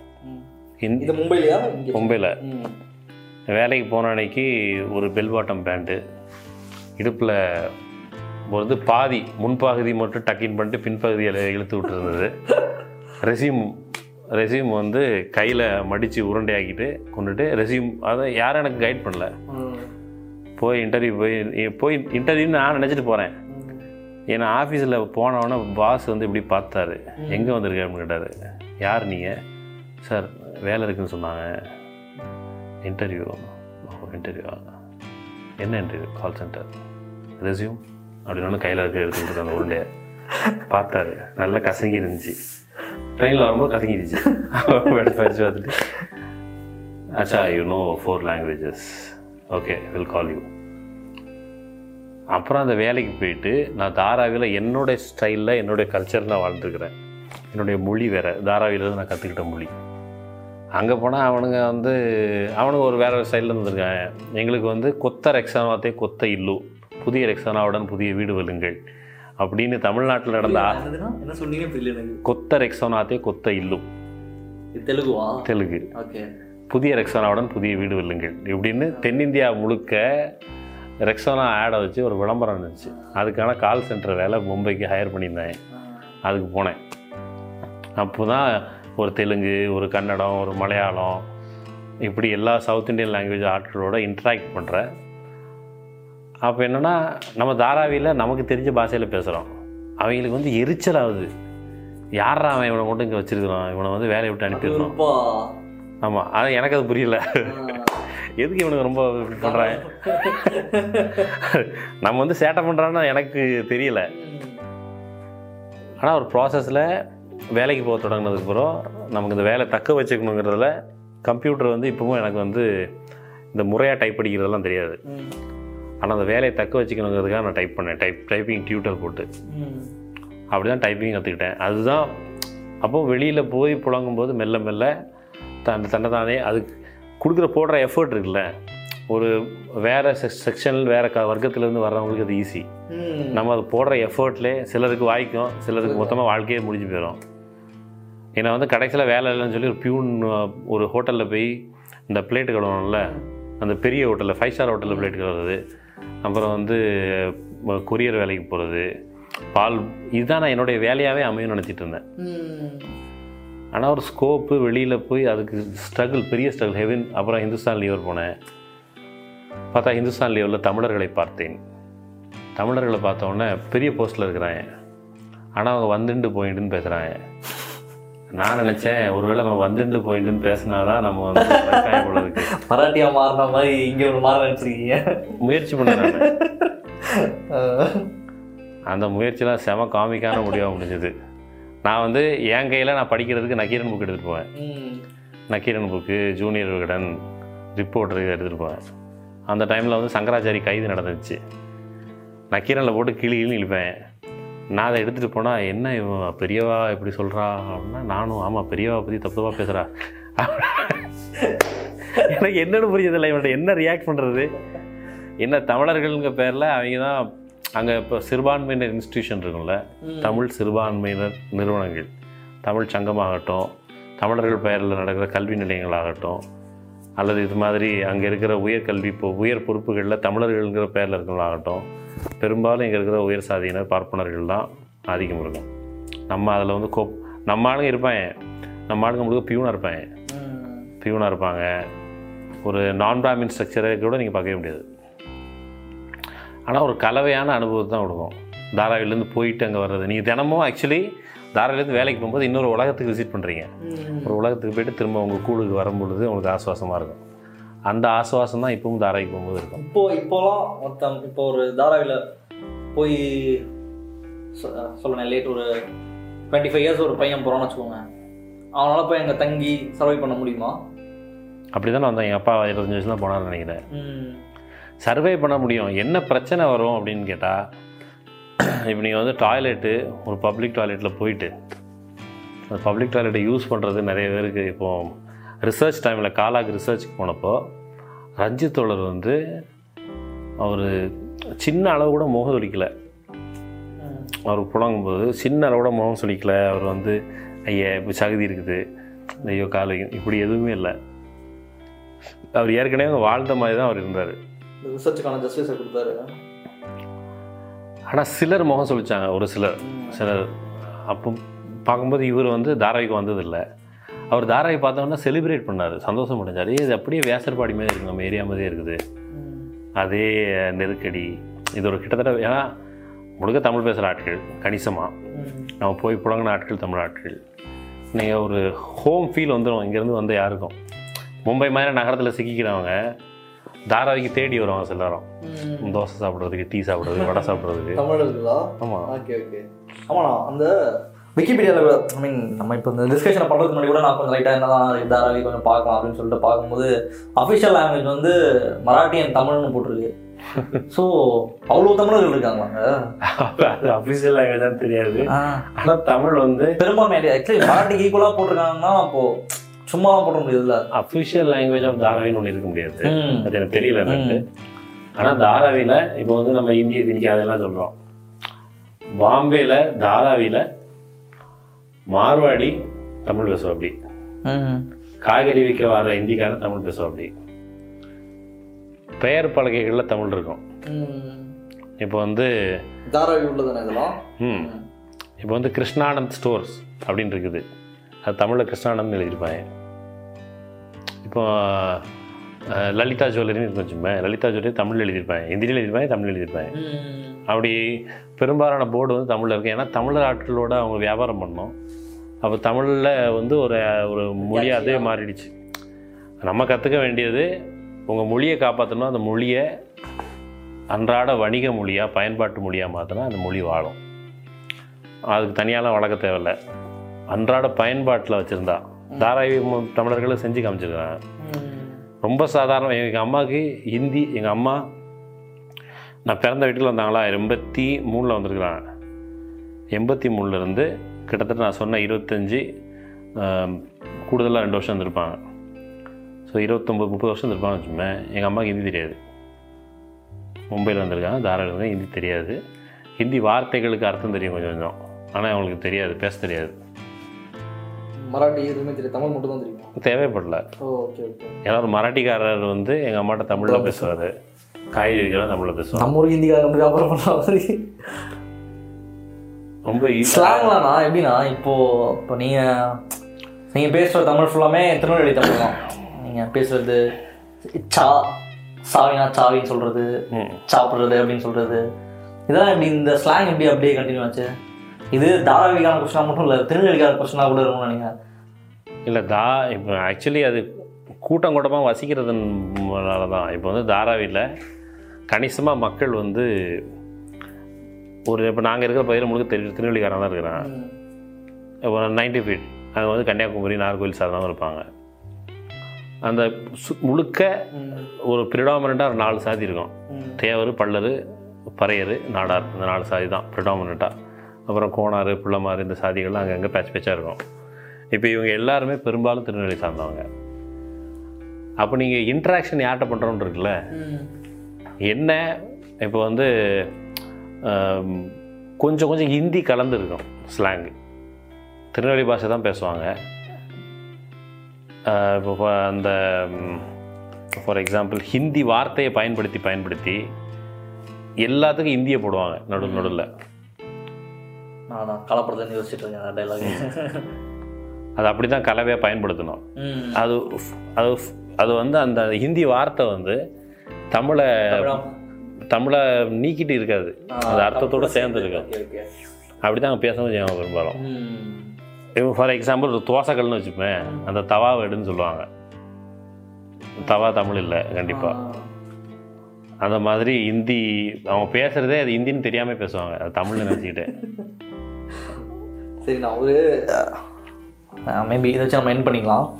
இப்போ ஸ்லம், நீங்கள் ஒரு ஸ்லம்மில் வளர்ந்துருக்கீங்க. Actually one of the largest ஸ்லம்மில் 2 விஷயம் இருக்குது. ஒன்று வந்து நீங்கள் சொன்னது தான், ஒன்று நான் ரொம்ப ஸ்ட்ரகிள் பண்ணி வெளியே வந்தால் தான் இங்கேருந்து ஒரு பிழைக்கிற மாதிரியான ஒரு இடத்துக்கு நான் வர முடியும், இல்லை சொசைட்டி வந்து என்னை வேறு ஒரு இடத்துக்கு புஷ் பண்ணுது அப்படின்றது ஒன்று. இன்னொன்று வந்து பொது சமூகம் வந்து ஸ்லம்மை பார்க்குறதுன்னு ஒன்று இருக்குல்ல, இங்கே இருக்கவங்கலாம் மோசமானவனுங்க அப்படி ஒரு பார்வை இருக்குது. இப்போ ஸ்லம்லேருந்து இன்னொரு பார்வை எப்படி வைக்கிறாங்கன்னா, நான் படம் பேரே சொல்கிறேன், காக்கா முட்டை படத்துலேருந்து ஒரு பாட்டு வரும், கூவம் என்பது சாக்கடை என்று யார் சொன்னதுடா, அது அதில் ஒரு ரொமான்டிசைஸ் பண்ணி கூவம் என்பது சாக்கடை கிடையாது, அது தாய்மடி அப்படின்ற மாதிரி அந்த பாட்டு வரும். அது பட் ரியாலிட்டி கிடையாது. அது ஆக்சுவலி அங்கே கொசு கடிக்கும், அங்கே இருக்க முடியாது, வெள்ளம் வந்தால் தண்ணி வந்தால் வெள்ளம் வந்துடும், அவ்வளோ பிரச்சனை அங்கே இருக்குது. நம்ம ரொமான்டிசைஸும் பண்ண முடியாது, இதுவும் பண்ண முடியாது. ஸோ அந்த ஸ்லம்லேருந்து நீங்கள் வந்திருக்கிறதுனால நீங்கள் எப்படி பார்க்கணும், இல்லை அந்த லைஃப் எப்படி இருக்குன்னு நினைக்கிறேன். ஆக்சுவலி ஸ்லம்மை பார்க்கும்போது முதல்ல வெளியில் இருக்கிற ஸ்லம்முக்கு வெளியில் இருக்கிறவங்களுக்கு முதல்ல குற்ற உணர்ச்சி வரணும். அதுக்கு ஸ்லம்மில் வாழ்கிறவங்க ஏதோ அவங்களோட சொந்த தேர்வின் காரணமாக அவர்கள் குடிசையில் பகுதியில் வசிக்கிறார்கள் அப்படின்ட்டு இல்லை. நீ இப்போ பெரும்பாக்கம் கண்ணகி நகரத்துக்கு கொண்டு போடுறாங்க, அங்கேருந்து பணியாட்களை பஸ் பாஸ் எடுத்து கொடுத்து வர சொல்கிறான். எப்போ பஸ் பாஸ் எடுத்து கொடுக்குறான், வேலைக்கு ஆள் இல்லையா, வீட்டில் பாத்திரம் வளர்க்கணும், துணி துவைக்கணும், இதுக்கெல்லாம் ஆள் தேவைங்கிற போது இந்த ஆளை ஏதோ காலையில் பாத்திரம் வளர்க்கணுங்கும் போது வானத்துலேருந்து கடவுள் வீட்டு வாசலில் விட்டுட்டு போக மாட்டார். அவங்க ரத்தையும் சதையும் உள்ள மனிதர்கள். அப்போது அவங்களுக்கு வாழ்கிறதுக்கு இடம் இருக்குதா, இவங்களோட சர்வீஸ் தான் நம்ம வாங்குகிறோம், அப்போ அந்த சர்வீஸ்க்கான இடம் இருக்குதா, அவங்க ஒரு நல்ல மனநிலையில் இருக்கிறாங்களா, அவங்களுக்கான ஸ்பேஸ் இருக்குதா அப்படிங்கிறது, அதெல்லாம் இல்லாமல் இருக்கிறதுக்கு என்ன காரணம்? நீங்கள் குடிசையிலேருந்து மக்களை அப்புறப்படுத்துகிறாங்க. என் வீட்டு வேலைக்காரனை ஏன்டா அடித்து பத்துறீங்கன்ட்டு ஒரு 4 பேர் வந்திருந்தான், தெருவுக்கு வந்திருந்தா அது அதனுடைய ஆங்கிளே மாறிடும். என் வீட்டில் வேலை பார்க்குறவங்க, அவனுடைய உரிமைகளுக்கு நானும் நிற்பேன். என் வீட்டு டிரைவரு, இப்போ தாராவியில் கணிசமாக டிரைவர் தான். இப்போ திடீர்னு தாராவியில் பாதிக்கு பாதி மக்கள் அந்த சொந்த வீடுன்னு யாருக்குமே கிடையாது நேரடியாக. பெரும்பாலும் என்னென்னு கேட்டால் அங்கே ஃபோட்டோ பாஸ் தான் உண்டு. ஃபோட்டோ பாஸ்னால் இந்த குடிசை, இந்த கீழே இருக்கிற நிலம் இருக்குல்ல, அது உங்களுக்கு சொந்தம் இல்லை, இந்த குடிசை அவங்களுக்கு சொந்தம். இந்த குடிசை வாசிங்கிற முறையில் உங்களுக்கு நாங்கள் ஒரு அடுக்குமாடி கட்டடத்தில் வீடு கொடுப்போம், பட்டா இல்லை. அப்போ இந்த குடிசையில் மாலான்னு ஒன்று இருக்கும். மாலாவில் பெரும்பாலும் தன்னுடைய மக்கள் வாடகை ஒரு 50 ரூபா 100 ரூபா, இப்போ கொஞ்சம் அதிகமாகிடுச்சு, 500 ரூபா 1000 ரூபா அப்படி ஆகிடுச்சு. அந்த மாலாவில் வாடகைக்கு சொந்த வீடு. இப்போ நேற்று என் மகள்கிட்ட அம்மா சொல்லிகிட்டு இருந்தாங்க, உங்கள் அப்பனுக்கு 15 ரூபா ஃபீஸ் இருந்துச்சு, அப்புறம் நாங்கள் வீட்டு தாராவியில் வாங்கினது ஒரு 2 லட்ச ரூபாய்க்கு, இப்போ உனக்கு செலவு அவ்வளோ எவ்வளோது பாரு அப்படின்னு சொல்லிட்டு இருந்தாங்க. அந்த 2 லட்ச ரூபா 3 லட்ச ரூபாய்க்கு ஒரு வீடு வாங்குறதுக்கு, அதான் அந்த வீடு, அந்த 2 லட்ச ரூபா 3 லட்ச ரூபா கொடுத்து வீடு வாங்குறதுக்கே கூட சிரமப்படுற, அதுக்கு அந்த வீடுகளில் வாடகைக்கு வாழ்கிற மக்கள் இருக்காங்க. பாதிக்கு பாதி இந்த மும்பை இயங்குவதற்கு டிரைவரை ப்ரொடியூஸ் பண்ணுற, மும்பையில் இருக்கிற இட்லி ப்ரொடியூஸ் பண்ணுற, மும்பைக்கு ஸ்நாக்ஸ் ப்ரொடியூஸ் பண்ணுற, அது குட்டி பேண்ட். இப்போ நீங்கள் டிசைனாக பேண்ட் போடுறீங்கல்ல, company corporate pants, branded pants, அந்த பேண்ட்ஸ்லாம் தாராவியில் தான் கணிசமாக உருவாகும். என்ன வெளியே போய் பிராண்டு ஊற்றி வரும், ஆனால் தாராவியில் தான் உருவாகும். அந்த மக்களை பொது ஜனத்தோட அடிப்படை தேவையை பூர்த்தி பண்ணுற, அந்த சர்வீஸ் கொடுக்குற மக்கள் நல்ல நிலையில் இருக்கிறாங்களா, அடித்து பத்துறாங்களா, அதை பற்றி கேள்வி கேட்காம அவங்க ஏதோ சொந்த விருப்பத்தில் குடிசையில் வாழ்கிறதாகவும், அவங்களுக்கு ஒரு அசூயையான முகம் சுளிக்கிறது, பரிதாபப்படுறது, இது ரெண்டுமே தேவையில்லாது. அவனுக்கு சர்வீஸ் பண்ணுறான், ஒரு ஹியூமனுங்கிற முறையில் அவனுடைய ரைட்ஸ்க்காக நிற்கணும், அதை பேசாமல் பரிதாபப்படுறது. ஓகே, ரொமான்டிசைஸ் பண்ணுறது ரெண்டும் தான், அது ஒரு ஜாலியான லைஃபு, நான் சந்தோஷமாக தான் இருக்கோம். அப்போ இங்கே வாழ்ந்து பாருன்னு தான் சொல்லணும். நீ வெளியே இருந்துக்கிட்டு ரொமான்டிசைஸ் பண்ணுறது ஆயோக்கியதனம். நீ உள்ளவா, எங்களோட சேர்ந்து வாழ்ந்து நீ ரொமான்டிசைஸ் பண்ணி. ஒரு நாள் காலையில் கக்கூஸ்க்கு வாசலில் போயிட்டு வயிற்று வயிறு தள்ளிக்கிட்டு இருக்கும் கழிவை, நீங்கள் ஒரு வாளியை வச்சுக்கிட்டு போய் ஒரு டாய்லெட்டில் நான் ஒரு இது எழுதியிருக்கிறேன், ஒரு ரைட்டப், வாய்ப்பு இருந்தால் படிங்க, மலம் கழிக்கும் கலை அப்படின்ட்டு. தாராயில் ஒரு காலையில் நீங்கள் வாளி எடுத்துகிட்டு போய் டாய்லெட் வாசலில் வெயிட் பண்ணிகிட்ருப்பீங்க, ஆல்ரெடி 2 பேர் வரிசையில் நிற்பான், நீங்கள் நிற்கணும். உங்கள் வரிசை முடிஞ்சு உங்கள் வரிசை வரும்போது வயிறும் வர ரெடி ஆகிடும், மைண்டில் பக்கத்தில் போனால் அந்த டாய்லெட் நிரம்பிடும். நீங்கள் வயிற்றை அடக்கிக்கிட்டே போய் இன்னொரு இடத்துல போய் வாளியை வச்சுக்கிட்டு வெயிட் பண்ணி நிற்கணும். அந்த டாய்லெட்டுக்கு போகிற அவஸ்தை இருக்குல்ல, அதையாவது ஒரு நாள் அனுபவிச்சுட்டு ரொமான்டிசைஸ் பண்ணணும். நீங்கள் வெளியில் நல்ல வெஸ்டர்ன் டாய்லெட்டில் உட்காந்துக்கிட்டு ஸ்கிரிப்ட் எழுதி ரொமான்டிசைஸ் பண்ணக்கூடாது. ஓகே, இன்னொரு எண்டிங்காக இன்னொரு கொஸ்டின். அந்த காலாவில் ஒர்க் பண்ணது, ஆக்சுவலி காலா ஒர்க் பண்ண எக்ஸ்பீரியன்ஸ் நான் கேட்க மாட்டேன், அது வேறு டாபிக். ஆக்சுவலி நீங்கள் பார்த்த தாராவியை காலால் ஸ்கிரிப்டாக கொண்டு வரதுக்கு நீங்கள் ஒரு முக்கியமான ரோலை ப்ளே பண்ணியிருக்கீங்க. ஸோ அதை எப்படி பிச் பண்ணி, எப்படி அந்த ரிசர்ச்லாம் எப்படி பண்ணீங்க? ஏன்னா ரஜினியே மேடையில் சொல்லியிருப்பார்ல, ஒரு ரஞ்சித் வந்து இன்னும் 2-3 பேர் கூட போய் காலா அந்த படம் ஒர்க் பண்ணார், அதில் நீங்களும் ஒருத்தர். ஸோ அந்த ரிசர்ச்லாம் எப்படி பண்ணீங்க? நீங்கள் காட்டின இடத்தையே நீங்கள் வாழ்ந்த இடத்த காமிக்கிறது ஒன்று இல்லை. எல்லாருமே ஒருத்தன் ஒரு கிரியேட்டர்னு ஒருத்தர் இருந்தாலே இல்லை ஒரு சம்திங் நம்ம ஏதோ ஒன்று பண்ணுறோன்னாவே அது நம்ம என்ன தான் நம்ம எப்படி நம்மளை மாற்றிக்கிட்டாலும் சரி, நம்ம உள்ளுக்குள்ளே தான் இருக்கதான் இருப்பேன். நான் ஒரு படம் எடுக்கிறேன்னு நினச்சேன்னா, நான் சென்னையில் ஒரு 15 வருஷமாக இருக்கேன், என்ன இருந்தாலும் எனக்கு என்னோடய ஊர் தான் ஃபஸ்ட்டு வரும். அங்கே நடந்த பிரச்சனையோ இல்லை என்னோடய விஷுவலாக தான் முதல்ல வரும். அப்படி இருக்கும்போது நீங்கள் அந்த படத்தில் அசோசியேட் டைரக்டர், கதை ஸ்கிரிப்ட்லேயும் ஒர்க் பண்ணியிருக்கீங்க. அப்படி இருக்கும் பட்சத்தில் இதை பிச் பண்ணி அந்த காமிச்சிங்களா, நீங்கள் தாராவியை காமிச்சிங்களா? அப்போ நீங்கள் ஒரு கதை பண்ணுறவராக, ஒரு கிரியேட்டராக அந்த இடத்துக்கு போயிட்டு தாராவியை பார்த்தது, இதெல்லாம் வைக்கணும். கதை ஆக்சுவலி கதை நான் பண்ணல, கதை வந்து ரஞ்சித்தோட தான் இருந்தது. ஆனால் நான் உட்பட வந்து காலான்னு ஒரு கேரக்டர் கிடையாது தாராவியில், அதான் படத்தில் சொல்லுவாங்க கிடையாது. அந்த கேரக்டர் வந்து என்னன்னு கேட்டால், தாராவில் இருக்கிற பிரச்சனைகளை தீர்ப்பதற்கு மக்கள் வந்து ஒவ்வொரு சைட்லேயும் எல்லா அரங்குகள்லையும் தேடிக்கொண்டிருக்கிற ஒரு உணர்வு எழுச்சி, அதை வந்து அவங்க டிரான்ஸ்ஃபார்ம் பண்ணி ஒரு கதாபாத்திரமாக வந்து உள்ளே கொண்டு வந்து வச்சாங்க. அதில் இப்போ ஃபார் எக்ஸாம்பிள் குட்டி குட்டியாக ஒரு இடத்துல ஒரு அம்மா சொல்லும், எனது கையை பிடிக்கிறதுக்கே நடிச்சாம வரைக்கும் காத்துட்ருக்கு, இதில் முத்தம் சுத்தம்னு சொல்லும். நீங்கள் அதில் தாம்பத்திய வாழ்க்கை, ஆண் பெண் உறவுகளுக்குள்ள இருக்கிற தாம்பத்திய வாழ்க்கை, அதான் அந்த படத்தில் அந்த படத்தோடைய ஸ்கோப்புக்குள்ளே அந்த அளவுலாம் சொல்ல முடியுது. இப்போ வந்து எங்களுக்கு விளையாட இடம் இல்லை, தாராவி பசங்கன்னு சொன்னால் எங்களை வந்து கிரிமினலாக பார்க்குறாங்க, போலீஸாக பார்க்குறாங்க, இதெல்லாம் வசனங்களாக அங்கங்கே பிச்சாக இருந்தாலும் ஒரு பிளாட்டாக வந்து அந்த படம் வந்து ஒரே ஒரு எக்ஸாம்பிளாக சொன்னால் எப்படி அது விசிபிளாக உணர்ந்தது தாராவி மக்களுக்கு எப்படி இருந்ததுங்கிறதுக்கு, செட்டை பார்க்குறதுக்கு எங்கள் அம்மா, என்னோடய தங்கச்சி பிறந்து ஒரு வயசு 1.5 வயசு ஆன அவனுடைய மகனை கொண்டுட்டு செட்டுக்கு வந்திருந்தாங்க. அப்போ செட்டுக்கு வந்திருந்தப்போ செட்டில் ஒரு குறிப்பிட்ட பகுதிக்கு போகும்பொழுது அங்கே வந்து இது வந்து நம்ம பெரியம்மா வீடு தானேன்ட்டு அந்த 1.5 வயசு பையன் சொன்னான். செட்டில் ஒரு பகுதி அது செட்டு. Okay okay. அப்போ அந்த அளவுக்கு செட்டு வந்து அவரோட தத்துருவமாக ராமலிங்கம் தொடர் வந்து ரொம்ப அற்புதமாக பண்ணியிருந்தார். லைஃபும் அதுக்கு வந்து கிட்டத்தட்ட ஒவ்வொரு நாளும் வந்து ஒரு 200 பேர் 300 பேர் ஜூனியர் ஆர்டிஸ்ட்டு அதை தேர்ந்தெடுத்து ஜூனியர் ஆர்டிஸ்ட் லிஸ்ட்டு வரும்போதே ஃபோட்டோவை கேட்டு திருநெல்வேலி முகம் சாயல் இருக்குதா அப்படின்னு சொல்லி ஜூனியர் ஆர்டிஸ்ட் அந்த அளவுக்கு அதில் ஒர்க் பண்ணாங்க. அது கிட்டத்தட்ட அந்த லைஃப் கொண்டு வர்றதுக்கான, ஆனால் அது ஒரு துளி தான். தாராவியில் வந்து சொல்லப்பட வேண்டிய கதைகள் நிறைய இருக்குது. இது வந்து குடிசை பிரச்சனைகளை அதை தீர்க்கிறதுக்கான ஒரு இஷ்யூ. அது தவறவும் உள்ள ஒருவேளை தமிழ்நாட்டு இயக்குநர்கள் இறங்கி தாராவியில் ஒரு 2-3 மாதமாக உட்காந்து வேறு லைஃப்பை தேடலாம். தாராவிக்குள்ளேருந்து நிறைய லைஃப் உண்டு. குட்டி குட்டியாக ஒருத்தன் காலேஜுக்கு போகிற அனுபவத்தை எடுத்தாலே அது லைஃபு. அப்படி ஒரு லைஃப் வந்து அவ்வளோ ஜாலியான லைஃபு. அதெல்லாம் எக்ஸ்ப்ளோர் பண்ணல, ஹிந்திலையும் பண்ணல, பெருசாக அந்த படம் அந்த மாதிரி ஒரு வேர்ல்டு லெவல் கண்டென்ட் அதுக்குள்ளே இருக்குது தாராவிக்குள்ளே. ஒவ்வொரு அம்சமும் இப்போ தாராவிக்குள்ள ஒரு இண்டிவிஜுவல், இப்போ அந்த டோப்பர் ரிலீக்ஸ் பசங்க இருக்கிறாங்க, அவங்களோட லைஃபு, அவங்க அவ்வளோ அக்ரெசிவாக இருக்கிறாங்களா, அவங்க எங்கேருந்து அந்த அக்ரெசிவ்னஸ் வருது? சாதாரணமாக பேசும்போது எங்களை இப்படி பார்க்காத அப்படின்னு சொல்கிறாங்களே, அது ஏன் சொல்கிறாங்க? அது எல்லாம் உள்ளேருந்தே வரும். ஜென்ரலாக உங்களுக்கு நீங்கள் தெரியாத ஒரு இடத்துல இருக்கீங்க, ஏதோ ஒரு சம்திங் இருக்கும்போது ஏதோ ஒரு ட்ராவல் பண்ணுறீங்களோ இல்லை எங்கேயோ போகிறீங்க வரீங்க அப்படி வச்சுக்கலாம், டப்புன்னு ஏதோ தாராவை பற்றி பேசிகிட்டு இருப்பாங்க யாராச்சும். ஏதோ தாராவை பற்றி பேசும்போது அவங்க மைண்டில் என்ன ஸ்ட்ரைக் ஆகும்? ஃபஸ்ட்டு தாராவி அப்படின்னு நம்ம மைண்டில் ஒன்று ஸ்ட்ரைக் ஆகுங்களா? தாராவின்னு சொன்ன உடனே எனக்கு என்னோட காதலி தான் நினைவு வரும். இன்னொரு பாட்காஸ்ட் பண்ணி தாராவின் காதலின்னு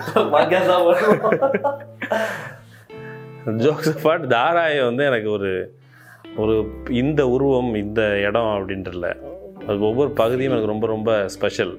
அது சரியாக எப்படி காதலை வந்து வார்த்தைகளில் அடிக்க முடியாத மாதிரி ஒரு ஸ்பெஷல் ஃபீல். அது தாராவிக்குள்ளே போகும்போது ஒரு ஏரியாவில் இருக்கிற நாயை எங்கேயா கொண்டு விட்டு வந்துட்டா, ஏரியாவுக்கு வந்தோடனே எப்படி மூச்சரைக்க அந்த ஏரியாவில் சுற்றி வரும். நான் இப்போவும் தாராவிக்கு போனால் அப்படி எங்கள் ஏரியாவை சுற்றி வந்தால் தான் எனக்கு ஒரு திருப்தி கிடைக்கும். இப்போ அந்த நெக்ஸ்ட் ஜென்ரேஷன் என்னவானா இருக்குது உங்கள் ஜென்ரேஷன்? ஆக்சுவலி இப்போ வந்து படிக்க தொடங்கினா பசங்க இப்போ என்னோட சின்ன குழந்தை பருவத்தில் இருந்த ரவுடிசம் வந்து இப்போ அந்த அளவுக்கு தீவிரமாக இல்லை இருக்குது இன்னும். ஆனால் பசங்க படிக்க தொடங்கிட்டாங்க, கொஞ்சம் ரேஷ்னலாக திங்க் பண்ண தொடங்கிட்டாங்க. போன தலைமுறையில் அப்படி இல்லை. போன தலைமுறையில் வந்து பயங்கரமான வயலன்ஸ் இருக்கும். அதுவும் கொஞ்சம் டிம்னிஸ் ஆகிட்டு இருந்துச்சுல்ல. இப்போ தமிழ்நாட்டில் உட்காந்துக்கிட்டு வருதா பாய் அவர் யார் தெரியுமா அப்படின்னு சொல்கிறாங்க. அங்கே அவ்வளோ க்ரைம் இருந்திருக்குது. தாராவியில் மக்கள் வந்து அவங்க இப்போ நீங்கள் யோசிச்சு பாருங்களேன், நடுராத்திரி யாரையா போட்டு வெட்டுறாங்க, கதவை அடைச்சிக்கிட்டு உள்ளேருந்து அந்த இருட்டில் தடுக்கலாம் முடியாது, தடுத்து தான் வெட்டுவோம். ஓகே அங்கே உள்ள மக்களுக்குள்ளே இருக்க சண்டை தானே இல்லை வேறு உள்ள எந்த பிரச்சனை இருக்குமா? லாஸ்ட்டாக வெளியே இருந்தாலும் எவனோ உள்ளே வந்து வெட்ட முடியாது, வெட்டினா தான் உண்டு. ஓகே இந்த எந்த ஊருக்கு போனாலும் தமிழ்நாட்டுக்காரங்க எங்கே போனாலும் ஜாதி தூக்கி போயிடுவாங்க அப்படின்ற ஒரு இது இருக்குல்ல, அது எப்படி? அது உண்மைதானா? சாதியை பத்திரமா கூப்பிட்டு வந்துருக்குறாங்க. சாதிக்குள்ளதான் கணிசமாக திருமணம் நடக்குது. ஆனால் சாதியை ப்ராக்டிஸ் பண்ணுறது அப்படிங்கிறது தாராள திருமணம்ல தானே ப்ராக்டிஸ்லாம் கண்டினியூ ஆகுது. அந்த சட முக்கியமாக கல்யாணம்ல சரி அது பை டிஃபால்ட் சொந்தக்காரங்களாம் கல்யாணம் முடிப்பாங்க. ஆனால் சாதி மாரி கல்யாணம் முடிச்சா எப்படா நீ என் ஜாதிக்கார போட்டு போலாம் கேட்க முடியாது. அது சாதி மாதிரி ஈஸியாக கல்யாணம் நடக்கும். அங்கே வந்து ஏன்னா சரிக்கு சமமாக இருக்கிறாங்க. அங்கே கொஞ்சம் பணக்காரங்க வேணா திரும்ப பண்ணலாம் ஒழிய வழக்கமாக சாதி மாதிரி கல்யாணம் நடந்துச்சுன்னா அதில் ஒரு பெரிய தலையீடுலாம் வராது. ஆனால் சாதி கிராஸ் ரோடு அப்படின்னா பறையாது, 90 feet ரோடு அப்படின்னா நாடார், கல்யாணவாடி அப்படின்னா சொன்னால் தேவர், டான்சிஸ் கேம்ப்னு சொன்னால் பள்ளர், இப்படிதான் இருக்குது area. Koliwada Kumbharwada cross road 90 feet அதெல்லாம் வரும். அந்த ராப்ல தான் வரும் ஆக்சுவலி. அதுதான் அது ஏரியா தான். இப்போ கோலிவாடாவில் வந்து அவங்க பானை செய்கிறவங்க இருக்கிறாங்க. அது கோலிங்கிறதே சாதி தான். அது ஓகே பானை செய்கிறவங்களை குறிப்பிடுறது. ஓகேண்ணா, டாக்டர் கூட ஸ்பெண்ட் பண்ண வேண்டிய வேலையிலான டைமை அரண்சை பாட்காஸ்டுக்காக கொடுத்ததுக்கு ரொம்ப நன்றி. ஸோ இதோட நம்ம ராப்பப் பண்ணிக்கலாம்னு நினைக்கிறேன். இதுவே எங்களுக்கு முதல் பாட்காஸ்ட் தான். இப்போது எங்கள் ஆஃபீஸே செலிபிரிட்டி மாதிரி தேர்ந்த ஒரே ஆள் அண்ணன் தான்.